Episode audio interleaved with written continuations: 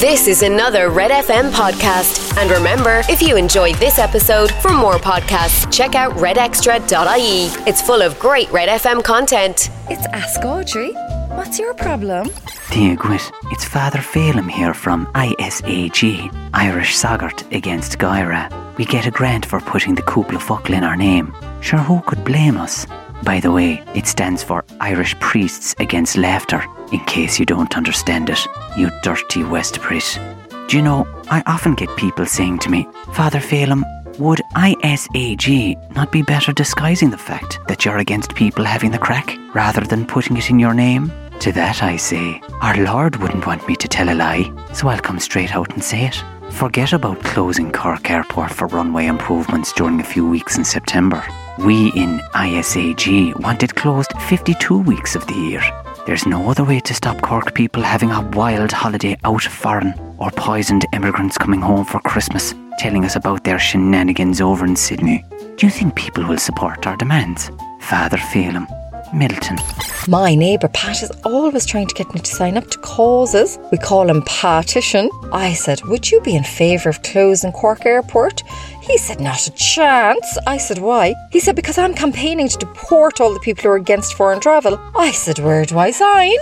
It's getting competitive on our WhatsApp group. Douglas Road Stunners, who bought a three grand Prada case for our vaccine passports. Fifi underscore White Range Rover said she read on Facebook that you'll need to supply a photo for your vaccine passport, and that Stephen Killjoy Donnelly won't let it be a selfie of you living your best pre lockdown life in Ibiza. Kira underscore VP in leading multinational said she heard that rumour as well and decided to tie the four top stylists in Cork into an exclusive contract so none of the other biatches can get a look in.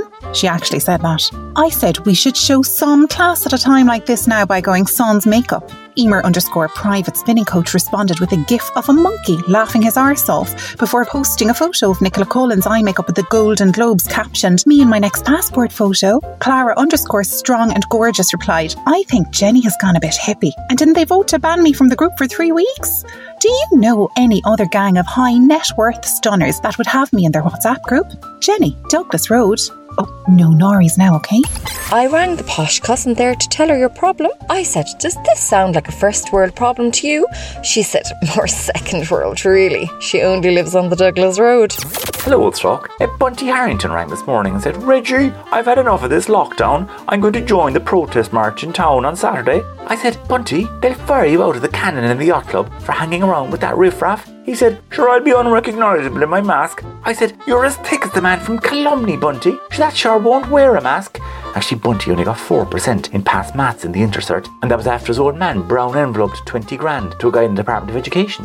Anyway, himself and myself agreed it's ridiculous that a beautifully spoken millionaire can't exercise his right to protest in case people think he's in bed with the far left. So, I'm organising a Release the Super Rich from Lockdown March on the Blackrock Road, Saturday, 3 pm. All welcome, as long as you have a Mac Williams sailing bag and over 100 grand in your current account. Proof required. Would you spread the word, please, Audrey? Reggie, Blackrock Road? I rang the posh cousin there and said, What does the officer class in Cork Society feel about lockdown? She said, We're all in the same boat. I said, Oh, so there's a sense of social solidarity. She said, No. Anyone who matches in Cork is in a luxury cruise liner moored off the coast of Sardinia. Hello, it's Rosaline here in Ballydesmond. My ex-boyfriend from the Kerry side of the border sent me a lurid photo last night out of the blue. It was a picture of the Sam Maguire trophy, a sly Kerry reference to the way he used to make an All-Ireland winning captain speech and us in the throes of passion. It was hard to keep focused when your man would pretend to tap a microphone and shout, A chairde Gael, and I'd be there, shut up you idiot or the neighbours will hear you. Anyway, back to WhatsApp. Didn't he suggest we reignite our love life online like? I said, cop on your gowl. I need to be touched. He said, Yera, can't you look after yourself? I said, what do you think I'm doing half the night? I don't need your help on that front. Was I a bit harsh on him, tell me? Rosaline Ballydesmond. My ex from UCC hit me up on WhatsApp last week.